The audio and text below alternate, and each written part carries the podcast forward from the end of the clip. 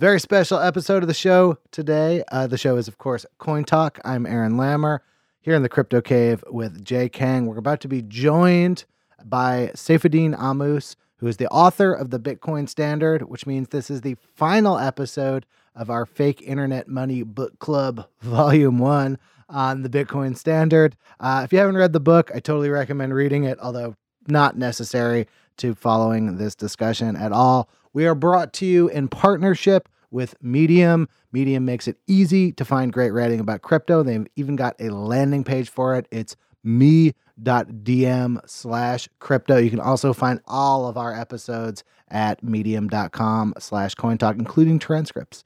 Cool. Here's the show. Oh, and uh, my co host, uh, Jay Kang, was here for most of this interview, but uh, had to take off at the end. So when he mysteriously disappears, don't worry, he's still alive. He simply had to return to his uh, normal employment. Okay, here we go. This episode of Coin Talk was taped Tuesday, June 26th at 1 p.m. Eastern Standard Time. The Bitcoin price index was $6,038. Welcome, Saifedean Ammous. Thank you for having me. I always like to ask people who are deep into Bitcoin what their initial experiences were like. When did you first come across Bitcoin? You know, unfortunately, I don't even remember when. I don't. I wish I had some funny story, but the sad reality is I don't even remember. It was sometime in 2009 or 2010. It was at most 2010. But I heard about it early because I was interested always in uh, Austrian economics and in hard money. Within these circles, you know, there was obviously interest uh, interest in Bitcoin very early on because this was a uh, it's an interesting experiment. For our listeners who might not be aware of why that was an obvious connection, can you just explain why there was such an interest in the sort of, I guess, like Mises School or the Austrian School of Economics people in Bitcoin at that time? Yeah, because essentially what the uh, Austrians believe is that money is a creature of the market and money should be a free market, just like any other market, because when it is a free market, it reflects fundamental scarcity and it acts as an accurate signal of communicating information on scarcity and availability and people's preferences. So, from that perspective, Austrian economists uh, like gold as money, and that's why they're uh, obsessed with gold as money. And this is why you know uh, Bitcoin appeals to them because it's very similar in that regard, in that it's uh, it's also hard money, the money whose supply is hard to increase. That's what makes uh, gold uh, money, in my opinion. As a academic uh, economist yourself, are you hearing about all kinds of different schemes that try to improve upon money? Is it common to he- to have something bit like Bitcoin that's a new idea come along? Um, yes, and generally, uh, you know, they're usually the work of cranks. So the history of money has always been, you know, gold is money, and then somebody comes up with a new scheme and says, oh, look, I found something better.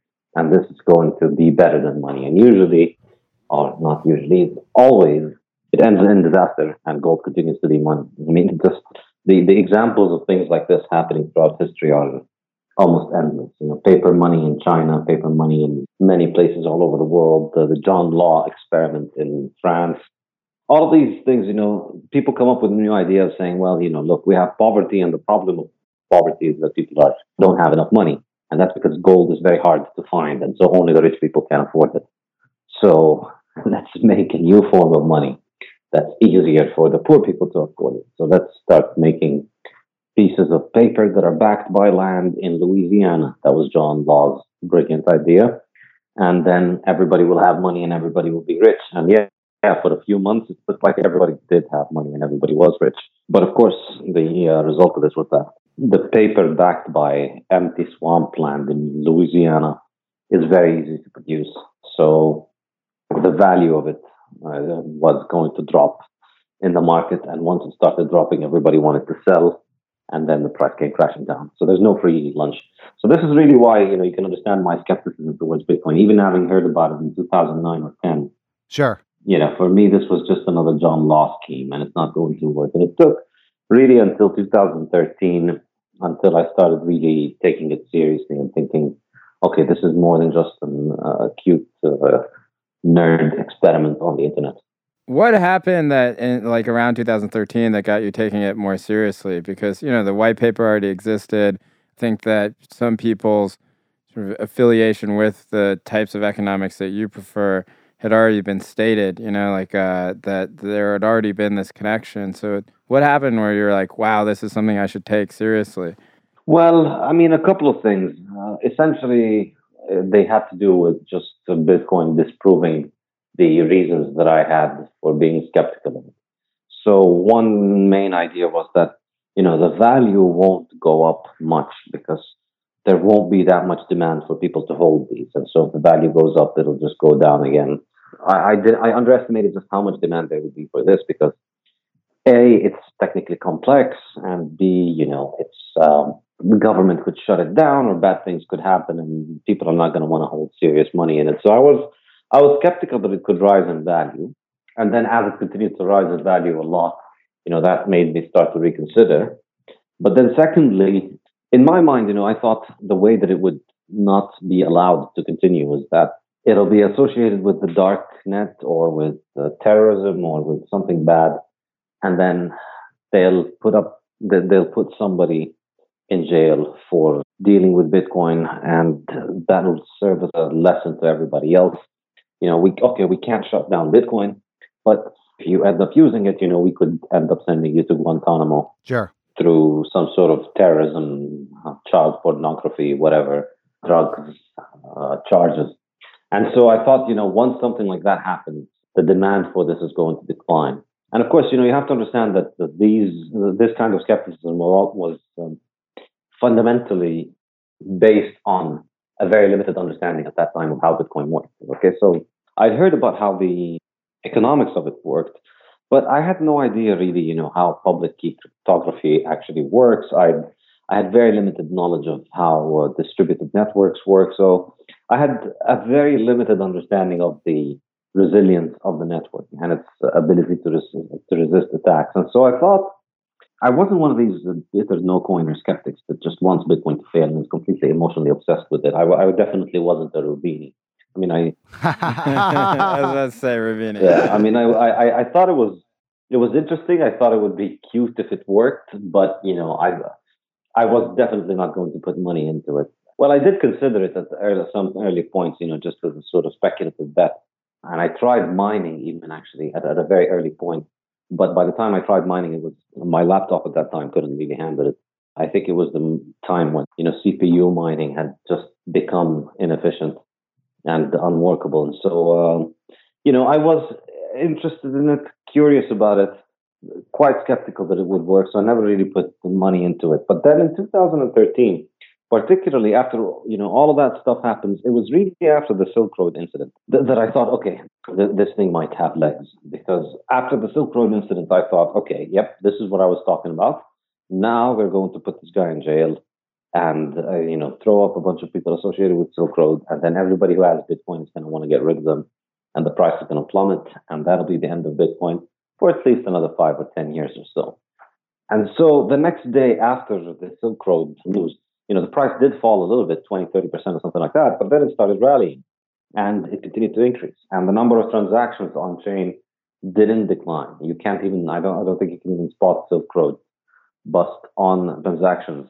So that really was a major uh, turning point. That made me think, okay, you know, when events don't go according to what you predicted, that's time to start revisiting and revising uh, your assumptions about this. Yeah, something we've talked about on the show has been that I was of the same belief that you that darknet markets would ultimately discredit Bitcoin. But uh, looking back over that history, it almost seems like darknet markets are just ahead of the curve in technology, which I guess would lead you at this point to be interested in projects like Monero that have uh, replaced Bitcoin on the dark web. As a as an economic uh, historian, why do you think there wasn't that kind of a crackdown where people got thrown in Guantanamo? Do you think that was a conscious decision of government? I don't know. Uh, it's. Uh, I mean, I think the the thing is that you know you have to understand that government is not is not one united uh, sane entity that acts according to uh, clear objectives. It's not exactly like it exists in your civic textbook, where you know these are different arms of the same uh, monster that moves aware of what it's trying to do. Unfortunately, things are much more complicated than that. You have many different government agencies. And fundamentally, the most important thing for any particular government agency is its, its, own growth and its own survival and its own budget growing. So, you know, when, when something is, is this new and this different, there's just nowhere in the US government where it seems natural and normal for them to just say, yeah, okay, we're going to handle this it's not like it, it poses a direct threat to any one particular uh, arm of the government, at least initially. It seems like it's just an innocuous software. And particularly, I think if you if you believe in the importance of government control of over the money supply, you will not consider that this is a serious threat, right? Like if you, and I think majority of people in uh, government or in central banks genuinely think you know, they are doing something important for the economy. The economy would not be able to run without their central planning of the banking system and the money supply. And so for them, something like Bitcoin that doesn't have them as central planners behind it is doomed to fail. It's not going to work. And so, you know, they likely underestimated the seriousness of it and, and the impact that it would have. Uh, one thing I was struck by while reading your book was that the first half seems to be a lot of arguments in favor of the gold standard. So, for example, you talk about how World War One was accelerated, and in some ways, I think you would argue, caused by the fact that governments just started funding money to fund this endless war, and that the gold standard was better. Can you just talk about when you started to think that perhaps Bitcoin was an alternative to gold, or why it would be a better version of gold? Because it seemed to me, at least, that a lot of the arguments that you set out at the beginning were in favor of gold.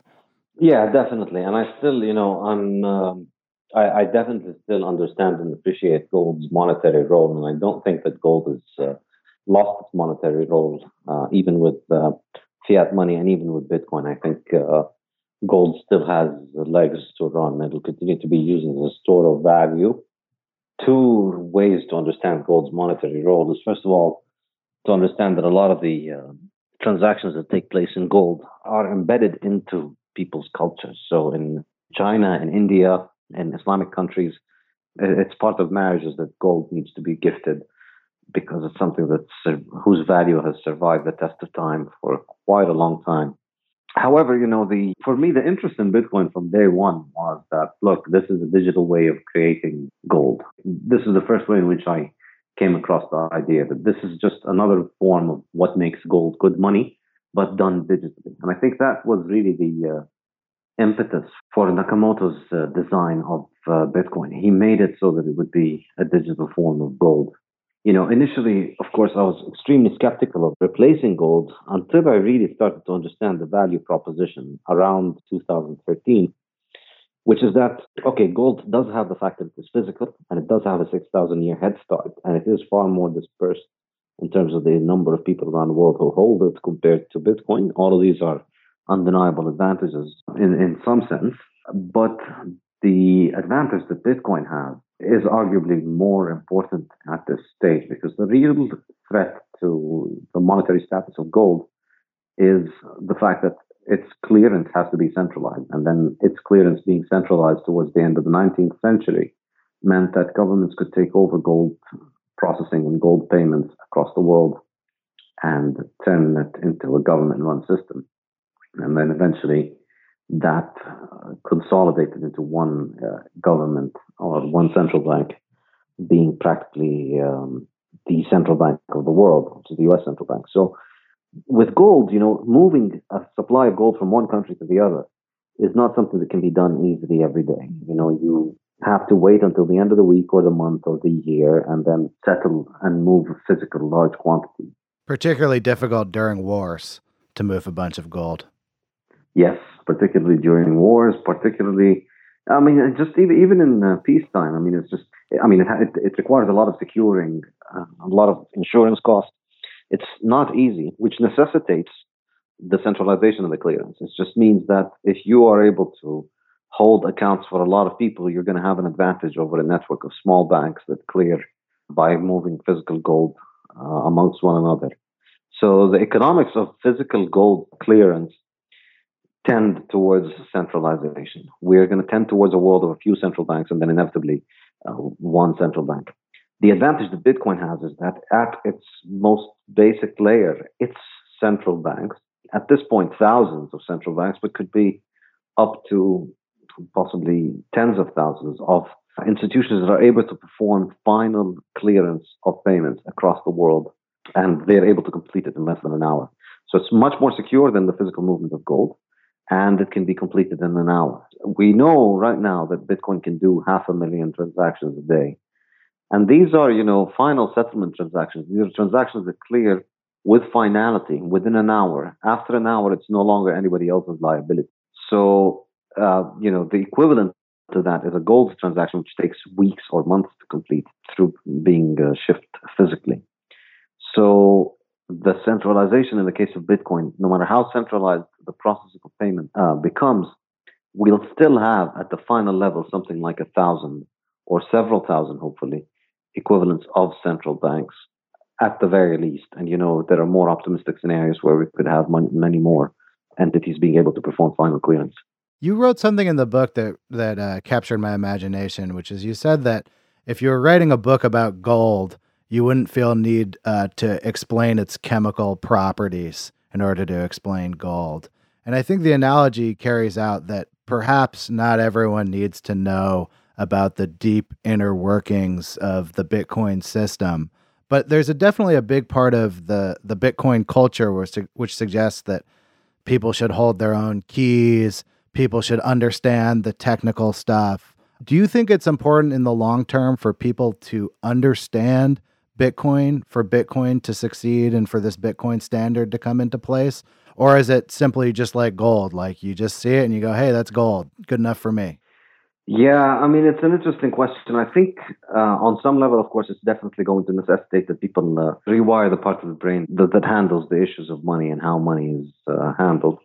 I think it's definitely going to necessitate that people start taking their online security far more seriously. And this is a good thing about Bitcoin. And even, you know, that it's, it's the silver lining of the whole ransomware episode.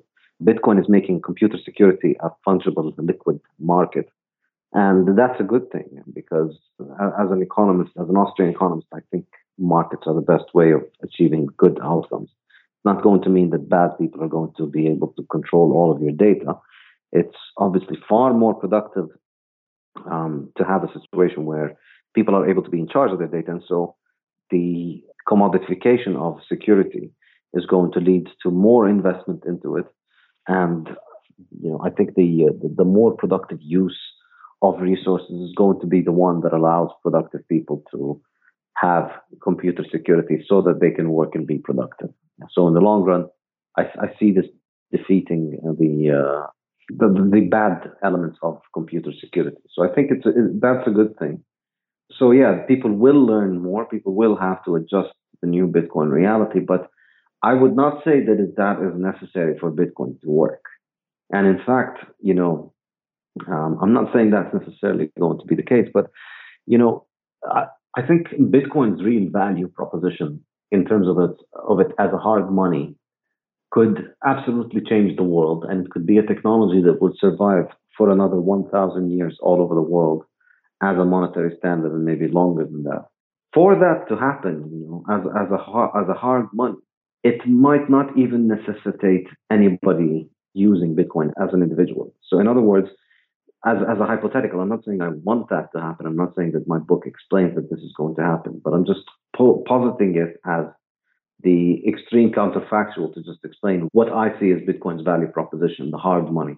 What I'm trying to say is that imagine if all the central banks of the world today met and announced that they're going to get rid of all of the reserves that they have that are dollars or uh, government money or gold and just replace them all with Bitcoin. I'm not obviously that's not going to happen. Don't hold your breath. But if that does happen, you know we've got an entire gold standard equivalent or a Bitcoin standard that is running with Bitcoins being transferred between the central banks of the world. And you and I, you know, all of the monetary media that we have, the say the paper money or the credit cards or the bank accounts or the checkbooks, all of that stuff is now instead of being denominated in your government's money is now denominated in bitcoin so i think you know bitcoin could succeed even if that was the case even if nobody's willing to learn about private keys and running nodes with a few thousand nodes and a few thousand entities being able to exchange Bitcoin with one another, I think Bitcoin is powerful enough as a monetary standard that everybody would end up using it even in that situation. However, of course, in reality, I think the reality is that Bitcoin is going to be far more distributed than that. Oh, so I look. This is a question that Aaron and I talk about quite a bit, which is that like you lay out a pretty compelling vision of how this could go forward and what the future might look like. And the one thing that I keep tripping up on is the fact that you know the amount of the way that Bitcoin is distributed right now is that small numbers of people hold large, large amounts of Bitcoin, and that I don't see them sort of relinquishing that percentage of what is a deflationary currency which, if Bitcoin then does become the standard of uh, all currency, means that we have these sort of super rich, super wealthy, almost like uh, like demigods Feudal in the lords. economy. Like, is that something that that that that concerns you as well uh, about Bitcoin going forward? The fact that like what you have is is not you have somebody who would be approximately like a thousand times wealthier than Jeff Bezos, and you would have maybe like five to ten of them, and that they would that they would uh, inevitably have a large amount of power in the world. No, I mean the thing is, uh, I, I'm not entirely worried about this because uh, I think if you've been in Bitcoin long enough and you've seen what happens to those people, um, I think people underestimate just how how much an increase, a huge amount of money can drive people crazy. And so you know you see them, uh, you see them starting their own shit coins and forks and stuff like that, and uh, uh, that's that, that's that's a that's a way of just redistributing unearned wealth away from people who earned it without really. Uh, Are we talking about Roger Ver right now? But I don't know, maybe. But you know, the, but like, but w- let's just say the Winklevoss twins, for example, right? Like, I, I don't. They are not a group that is starting like a bunch of other shit coins or or encouraging forks and slowly bleeding Bitcoin back into the economy. There's so much of what you write about that I find compelling personally, just because my own po- politics about individual sovereignty and and you know a, a new sense of freedom that could arise out of this the part that I always get tripped up when we talk about Bitcoin philosophically, which is what interests me, is that I am not sure in the world in which like the Winklevoss twins essentially are a nation state upon themselves that that would lead to more individual freedoms. I mean, this must be something that you've thought about, and you know, like p- people bleeding back Bitcoin through shit coins and through mistakes is one thing, but there still would be concentration. No, no. See, the thing is, I mean, I was, I, I was, I was, I mean, that was just sort of a a a little uh, side point onto the main point. The real, the real issue that I find is that uh, Bitcoin gets rid of the real problem of inequality, which is that some people are able to create money while others have to work for it. I mean, this is really what makes any kind of inequality. Um, and this is what makes inefficient, unjust, destructive uh, things continue to survive in this world. It's the fact that they have a government printer jacked to them that allows this to happen. In a world of hard money, the only way to stay wealthy, it doesn't matter how early you started holding bitcoins, the only way to start to stay wealthy and influential with the money that you have is to be using your money and your capital in a way that is productive. And so it doesn't matter how rich you get as the Winklevoss twins, eventually, you know, you're gonna wanna buy stuff and you're gonna need to spend money. And you know, if if you're bothered by the fact that they have a lot of money, well, you know, spending that money is going to get rid of it or reduce the amount that they have. And so the only way that they're going to remain with a lot of money and a lot of influence is if they have that money actively working in the economy. If they're actually being productive capitalists. And if they're doing that, you know, I don't care how rich they are. In fact, the richer they are, it's just an indication of how much they serve society. That's really, I think, what hard money economies differ from easy money economies. An easy money economy being rich almost always means that you have some sort of connection to the political uh, apparatus that controls the printing press. In a hard money economy, being rich means that you've been making people's lives better because the only way to get more money is that people are serving you. So the example that you brought up in the book is that if you have a person who has a, two people who are fishing and one person builds a fishing pole and one person decides to fish by themselves and the person who spent the time to build the fishing pole eventually will like build an economy around the ability that he's able to pull out more fish and that will serve more people, right? Like the for the problem that I, I guess the question that I want you to really address was is that like the Winklevoss twins like they didn't cr- they didn't create like a fishing economy, you know, they just used some of the money that they they had used from Facebook and made a speculative bet on Bitcoin. So like no, no, that's I don't think that's accurate because Bitcoin is is is I mean it is an enormous capital investment that is if it succeeds it's going to be a foundational technology for humanity and it's going to succeed because people bought into it. You have to understand that hodlers today are financing the growth and the security of the network. So it's not it's not a speculative bet. You're not betting on um, horse racing here. You're actually providing capital and you're sitting uh, waiting as it's being uh, worked in making mining uh, operational. It, strikes me when I when I read your book that if we truly move to a Bitcoin standard, the whole idea of nations will change, and perhaps the idea of people identifying themselves nationally will change. What kinds of effects do you think that this kind of a shift will have on citizenship and how people perceive themselves around the globe? I mean, I think our perception of the state and government and their role in society has been highly skewed over the last 100 years by the fact that uh, the major governments of the world have been issuing uh, money. And that just means that they are uh, able to direct the economies of their societies in uh, very uh, profound ways. You know, we have to distinguish between the fact that this direction in central planning uh, does not work at achieving its goals, and from the fact that it is quite effective at creating problems for people in terms of you know the, the kind of impacts that uh, government intervention in the market economy can create and the negative consequences that it has. So we've come to understand that government acts as an embodiment of a shared moral uh, understanding between society that the government decides what's right and what's wrong. Government decides what it is okay to, what's okay to eat, drink, smoke, consume, who you can have sex with and how you can have sex, who you can trade with, how you can trade. You know, this has been extremely pre- prevalent all over the world in the 20th century.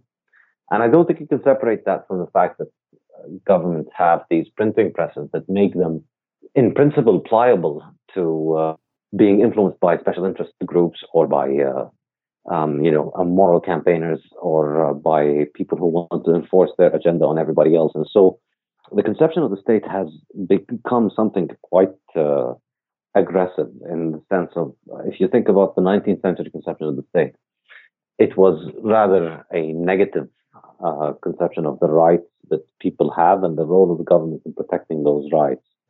But in the 20th century, the role of the government went towards not just protecting you from others, but actively providing for you.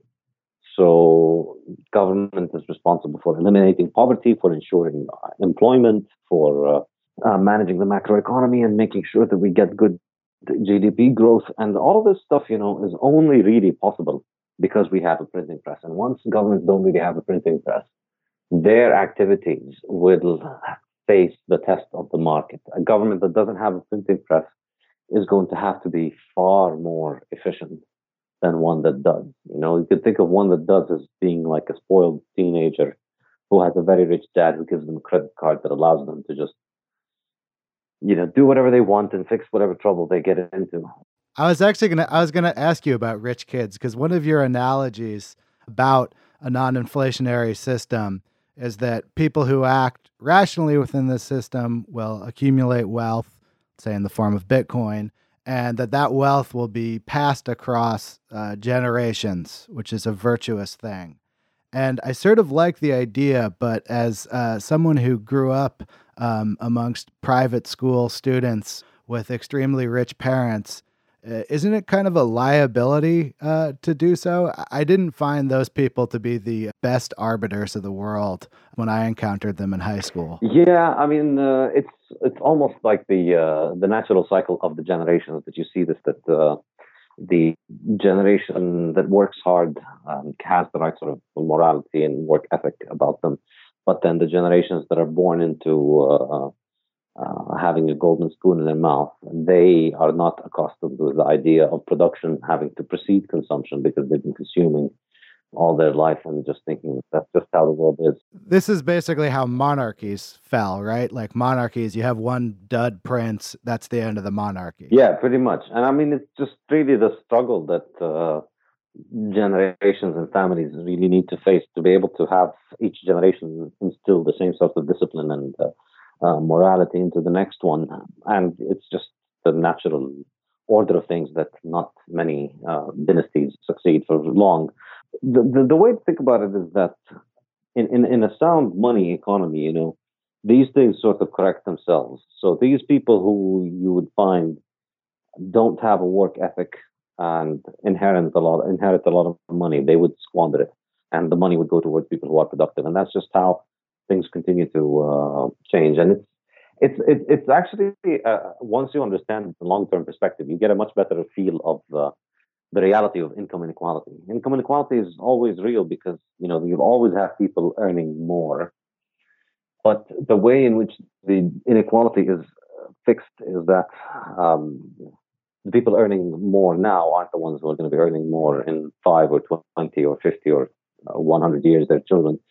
So these things are just always uh, changing and moving around uh, between people. But there will be all kinds of stupid uh, decisions and all kinds of uh, stupid uh, people making stupid mistakes in terms of the financing of things. But stupid people who make stupid mistakes in a hard money society pay for these mistakes and lose the ability to make them more. So I mean, the way that I see it is, of course, in terms of art, you know, there were a lot of bad artists 500 years ago, possibly, but we don't hear about them. And the ones that we hear about today are the ones that uh, were doing good work that survived and lasted and uh, proved the test of time. You're against certain forms of modern art. I get the feeling that you don't particularly like most modern music. Is that correct? I, without getting too personal. Yeah, pretty much. I mean, uh, generally, I only listen to music by dead people. So the part of that that I'm sort of surprised by is to me that modern art is the ultimate manifestation of a free market, which is people are choosing to speculate wildly in paintings that most people find no basic aesthetic uh, value in. And, and this is even true going back 500 years that, you know, during the Renaissance, people were speculating on art. It was a way to curry favor with uh, the Pope, was to commission art and to deal in art. So I guess I wonder, do you really think that like things were better or different then? And uh, doesn't this in some ways reflect just a personal preference about art? Like, do you think that there's an essential change in how humans have gone about art? Yes, and I think it's uh, you know it's uh, I'll tell you the sort of personal story behind this. Uh, growing Please. up, yeah, gr- growing up, um, kid, my grandfather used to always uh, listen to old classical Arabic music. Yeah, and uh, he would always make fun of all the modern pop crap music that was on TV and compare it to the old music of his generation, and would always give shit to you know people my generation and my parents' generation about how their music is crap and my grandfather was the exact same way. Exactly. And in my case, you know, I grew up just always having this in the back of my mind. And as a result of it, I only listen to old classical Arabic music now. So all of the Arabic musicians I know that, that I like, that I listen to, are all dead. And I'm listening to music from the 30s, 40s, 50s, 60s, up until the 70s, really. That's really all I listen to. And you know, the, the he, he would he would just illustrate the differences in terms of music in a way that has stuck with me even as a young kid, and it's still, I think, very true. Which is back then, you know, the, the musician, for instance, I urge people to check this out. My favorite musician in the world. Her name is Um Kulthum, U M and then K U L T H U M. She's absolutely phenomenal. She's an Egyptian singer who. Uh, I'll put it. I'll put a link in the show yeah, notes. She's, she's, astonishing. She's an Egyptian singer who was like the biggest superstar in the Arab world from the 30s until the 70s. I could go on for hours talking about her, but I mean, you know, the, the, the interesting thing is that her songs were would take say half an hour or an hour or two hours to complete each song, and the the amount of people that went into producing the song, the time it took to make the song, it was it was truly a work of art. I mean, people worked for years on these songs, and then you had an orchestra of twelve people who had practiced really really well together, and it was all done so meticulously. And you know, it, it, you still enjoy the the, the amazing um, music that they produced even after so many years when the recording was the recording equipment was nowhere near as good as we have today, it still shines through. And you compare it to the kind of music that we listen to today in the Arab world or in the West, it's the same thing. You know, it's three minute little bites of just, you know, lust and animalistic instincts and, you know, inserted into this three minute bites. And, you know, you like think about the production process that goes into them. I mean, there are it, it can almost be replicated by machine. That's just how little thought or art goes into it, or time, I, you know, or craft. I I see it in a totally different way because, well, I love a lot of music that's come out in the modern era in the Arab world, but I guess I would say that those art forms are sort of modeled on the culture of their time. So let's say. Uh, in the Renaissance, you're going to hear, you know, you're going to hear the, the early operas. That is the format of the time. Um, now we live in the era of Bitcoin and the smartphone.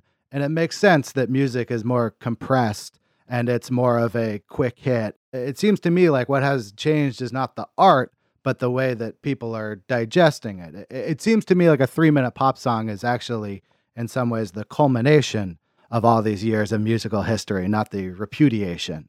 But of course, I wouldn't th- think that if I didn't like modern pop music. So there you go. Yeah, but I mean, you know, I think a good way of looking at the difference uh, in order to say, you know, this is why I think it, there comes a point when we can't just say it's a matter of taste because, you know, the, the the amount of time and effort that it took for the musician to produce a song, the amount of time and effort and craft it took for Mozart to compose a symphony cannot a symphony cannot possibly be compared to what one of the modern pop artists uh, have done. You know, I mean, at this point, it's uh, if if you look a little uh, sexy and you have a good stage presence, then you know there's there's there's, uh, there's there are staples of people sitting there writing stupid lyrics for songs and people auto-generating tunes of the same beat and then you know they'll just match one with the other and give you one and there you go there's your album i agree the thing you're describing exists but i don't think it invalidates the human artistic project that there's a lot of crap art. Like there is good art that's come out in the last 25 years, in my opinion.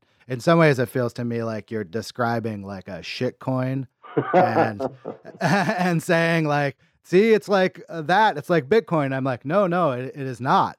They have superficial similarities. They're both four minute songs but w- the whole spectrum is possible within that. And I want to ask you actually about that. That's a good transition since I won't I don't want to argue with you about art forever. In terms of like altcoins, you write about in, in the book about the Merkle tree and you're like, look, the Merkle tree extends forever. It's a living organism.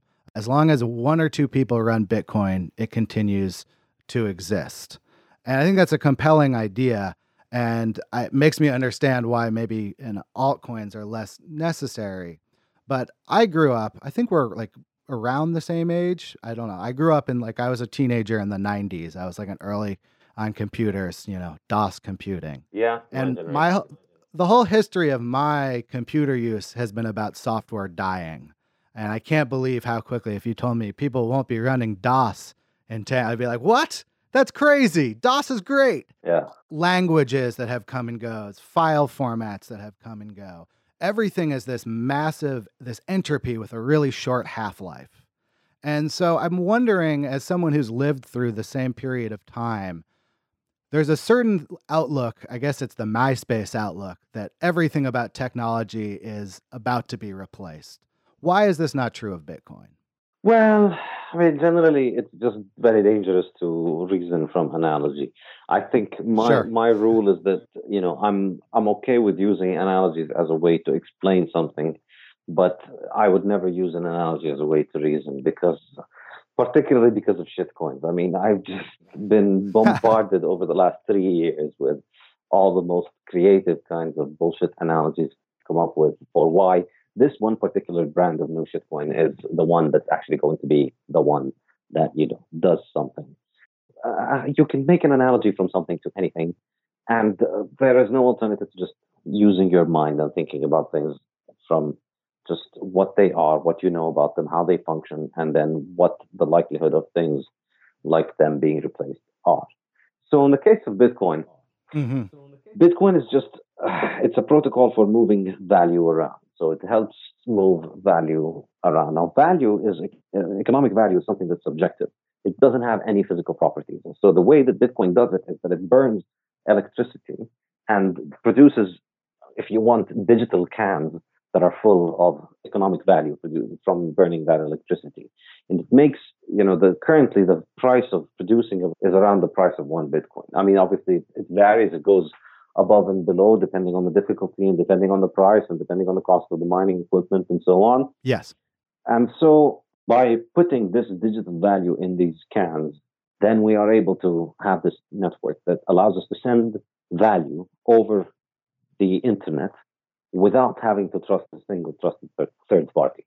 I mean, this is really what it is as a technology. Now, once you've produced that, there's really no point in the first place from producing any, from using any other kind of uh, value network. You know, you want the value to be fungible, and it makes more sense to have one network of value it's just the issue of liquidity of money. The more liquid the market for money, the more useful money is. Money is money because of its liquidity. That's why in a free market, we ended up in the whole world using gold as money.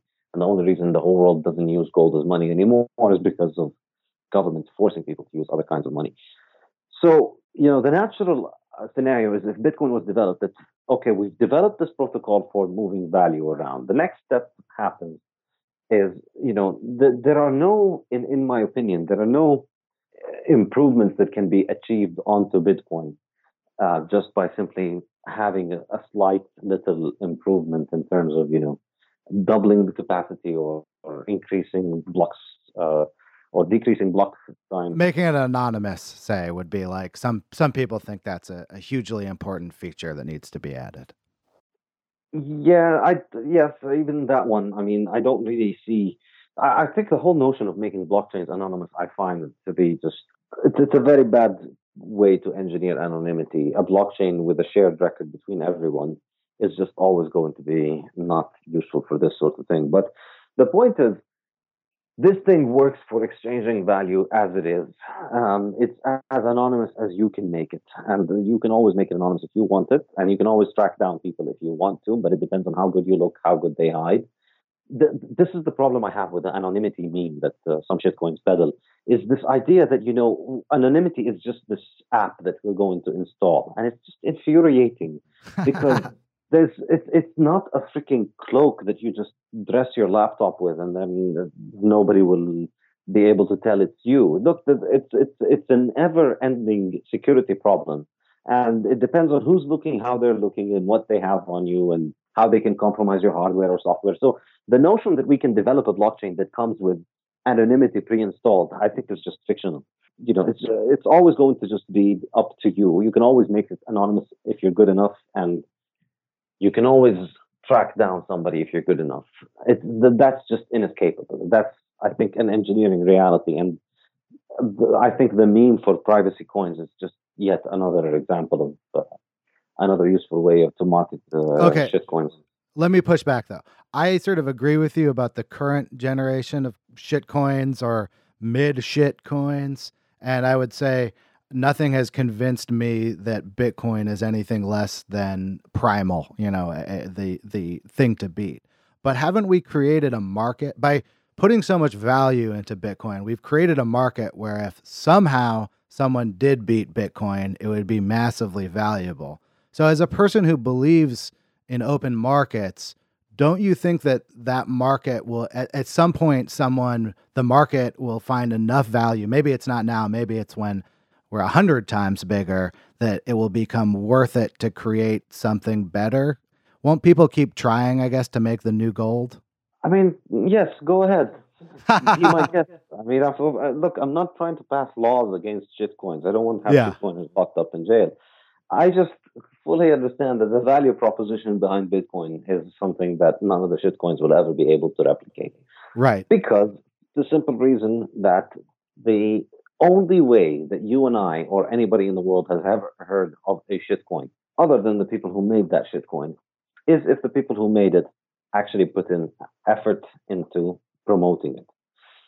So, you know, in the sea of thousands of altcoins everywhere, you know, why do you know about this one particular one versus the other one? Well, because this one bought um, you know, news articles in CoinDesk and in Forbes or in uh, Fortune magazine or God knows where. Uh, they paid influencers on social media. They uh, managed to do something or the other. They gave people a discount on something that had no value to begin with. So, something. Yeah. Yeah. But yeah, there was somebody out there doing a promotion for it. And that somebody is not doing that promotion for it for its own sake. You know, because this is really the point. If you really are into this for innovation, if you have something interesting to be building, you know, you will have recognized that, okay, Bitcoin has already built this thing and it works. Let's build on it. Let's see how we can add solutions for anonymity that people can employ and utilize Bitcoin with more anonymity. So let's build tumblers or uh, uh, any kind of sort of services or things like that. The fact that, you know, of all of the engineering problems that one could identify about Bitcoin that need developers to be working on, the fact that the only one that you could identify necessitated building an exact replica currency of Bitcoin that is going to have to compete with Bitcoin just shows that you know the motivation behind it has to be the uh, Taleb, who wrote the introduction to your book, said something that I, I've thought a lot about since. He said that Bitcoin has reached a sufficient state of maturity now that even if something happens and Bitcoin ceases to exist, we know how to make it. We'll be able to remake it. It, it can't be wiped from the face of the earth. So in some ways, that it's the idea that's Bitcoin, not necessarily this original chain that exists right now. The way that I see it is that I don't think we're going to get another chance at building another digital currency like Bitcoin. Interesting. Because because at this point, you know, look, if if if enough people who know about Bitcoin today, enough of them knew what it was going to become in 2009, 2010, it would have been trivial for uh, people to get a bunch of computer servers together and stick some uh, significant hashing power on just continuing to fuck with the network and w double spending transactions and um, just making the experiment fail so that it wouldn't catch on. And I think that might have been quite effective back then. So it's trivial to kill one of these uh, projects when they're young, and it's not possible to get them to grow on their own spontaneously. They have to have some sort of central direction behind them in order to protect them while they're young, or otherwise, you know, it's trivial to, to, to attack them or to speculate against them and so on. So there's no such a thing as a spontaneous or organic uh, altcoin. You know, the, the, no altcoins have grown spontaneously. And if you think about all the altcoins, you know, it's, it's, it's almost trivial to identify uh, several people who are critical for it to continue to operate. Right. They're centralized by their own founders or their own leaders. Exactly. They, they control the mining hash rate and the code and a lot of the coin supply. And it's just one big giant conflict of interest for this thing to ever grow beyond little speculative use. You're in an interesting position because you're a Bitcoin believer, but you're an altcoin skeptic, which in some ways makes your views similar to certain no coiners, uh, at least about the scammier end, let's say, of the ICO uh, spectrum, all the way up to the sort of Ethereum level stuff. As an economist, why do you think Bitcoin and crypto in general has just um, like people like Roubini, who you brought up, they almost seem more obsessed with it than the people who are believers. Like the critics are just as passionate, if not more passionate. Tell me like what it's like like being an economist in this crypto world and where you think the no coining viewpoint comes from. Well, the no coining viewpoint comes from fundamentally the uh, cognitive dissonance that happens to the economists when they see a free market monetary good emerge without mm. government control. And so, according to everything you get taught in uh, graduate school in economics, if it wasn't for the central bankers every morning waking up and tidying up the money supply and making sure it's at the right range, you know, the, the, the rain would stop falling and the sun would the sun would stop rising and the, uh, there'd be no more days and nights and the seasons would stop turning and all of life would freeze. But fortunately, you know, we've got, developed this wonderful technology where central bankers allow our economy to function through their inimitable wisdom of centrally planning the supply of money and the interest rate uh, in the economy. So it should not be possible for something to have a monetary role, uh, for something to be used as money. And so they, you know, they saw, like me, you know, I, I saw Bitcoin begin this pretentiousness of it at a very early stage. And I thought, you know, that's cute. A bunch of nerds are playing digital alchemy, but this isn't going to go anywhere.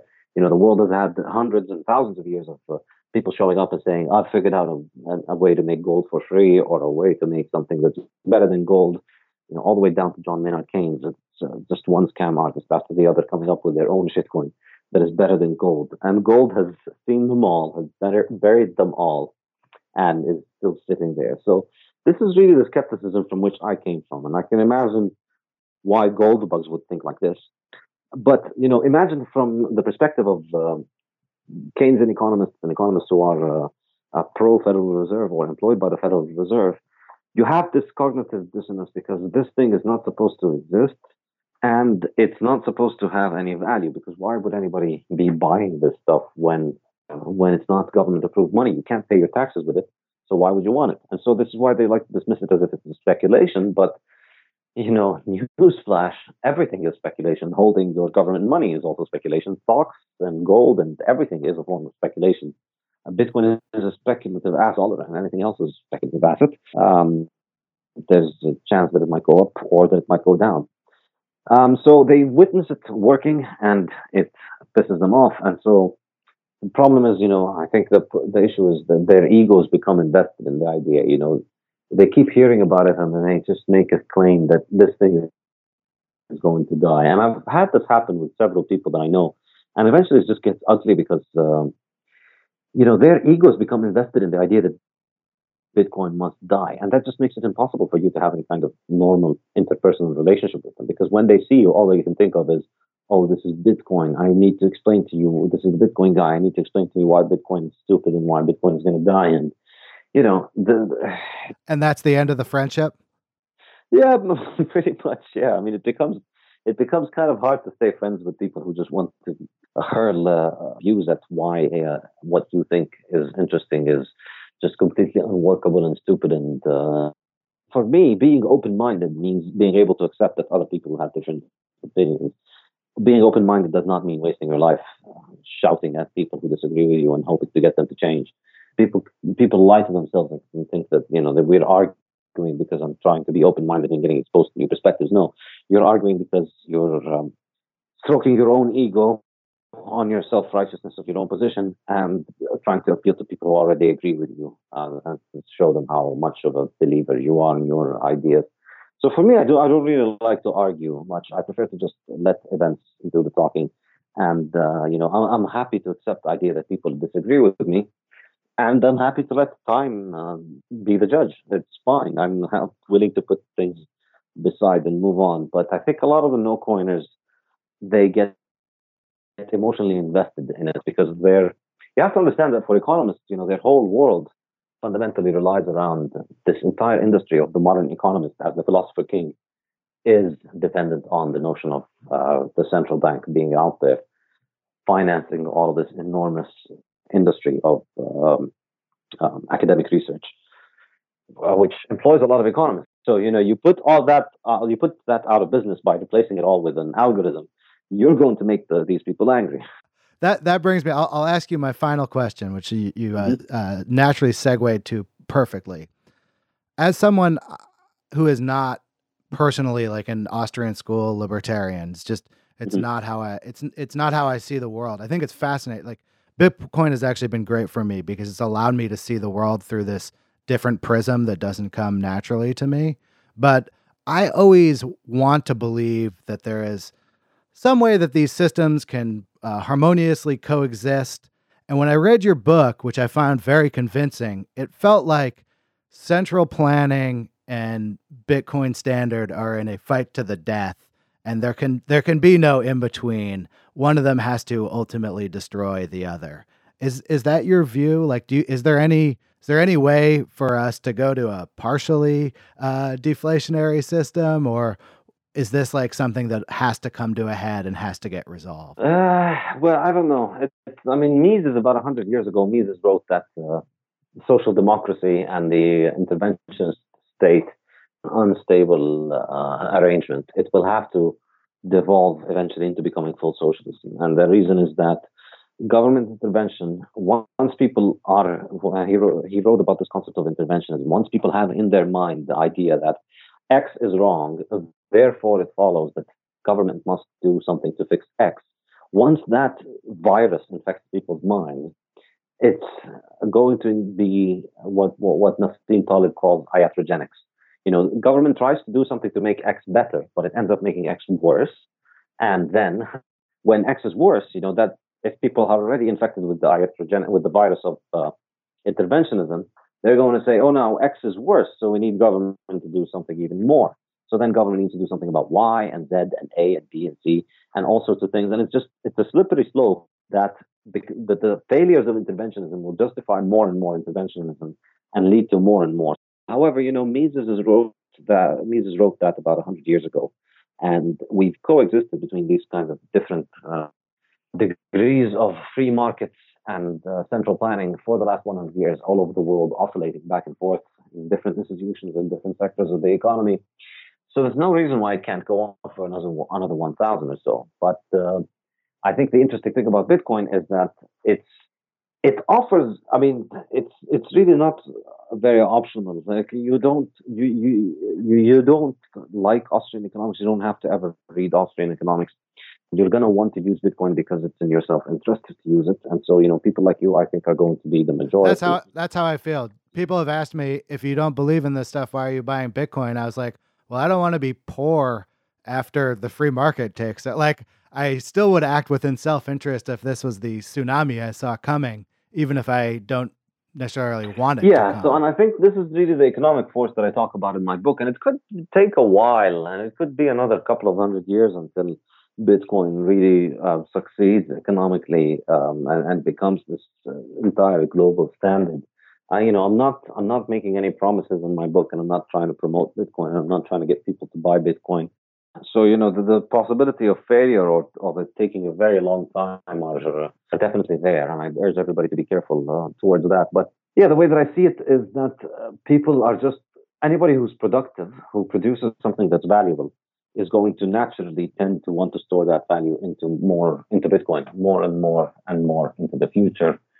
And that's just going to mean that uh, the people who are not productive, who whose economic activities rely on subsidy through creation of money are effectively going to have less and less value available for them.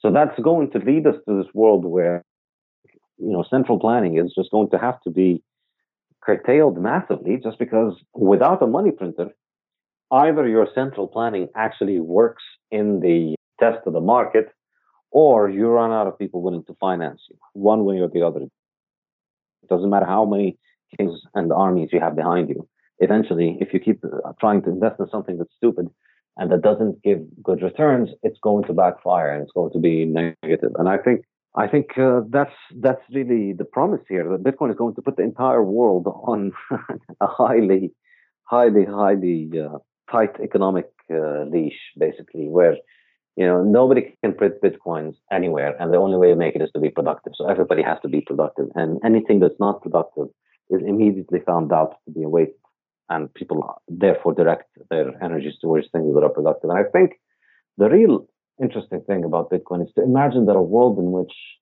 nobody is able to remain unproductive. Think about all the industries that exist just because they're supporting. Uh, they're supported through low interest rates and through government spending. You know, if all these industries would instead use all of their capital towards things that are productive and valuable, to others. I think we entirely different world, and I'd love to see what that world looks like. It sounds like a fascinating but brutal future. Like I want to see the movie. I'm not totally sure if I want to live it. Maybe like I, I like your like in the next Too late couple for that. years. Strap on because we're heading down there. There's no movies where we're going. This is reality. It's all you got. Uh, thank you so much for this interview. It was great.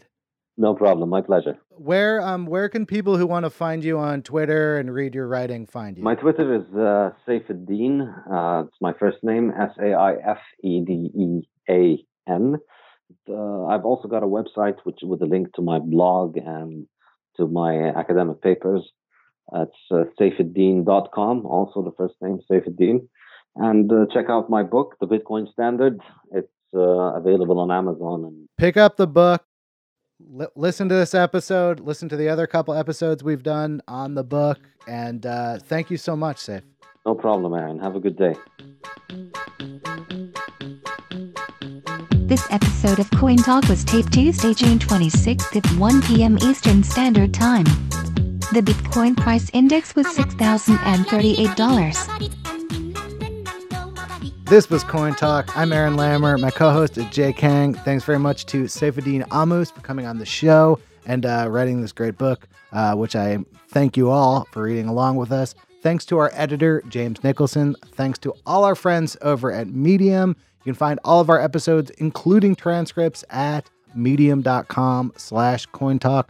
You can also send us an email, hi at cointalk.show. Hey, send us some suggestions for uh, what we should do next on the book club. All right, see you next week.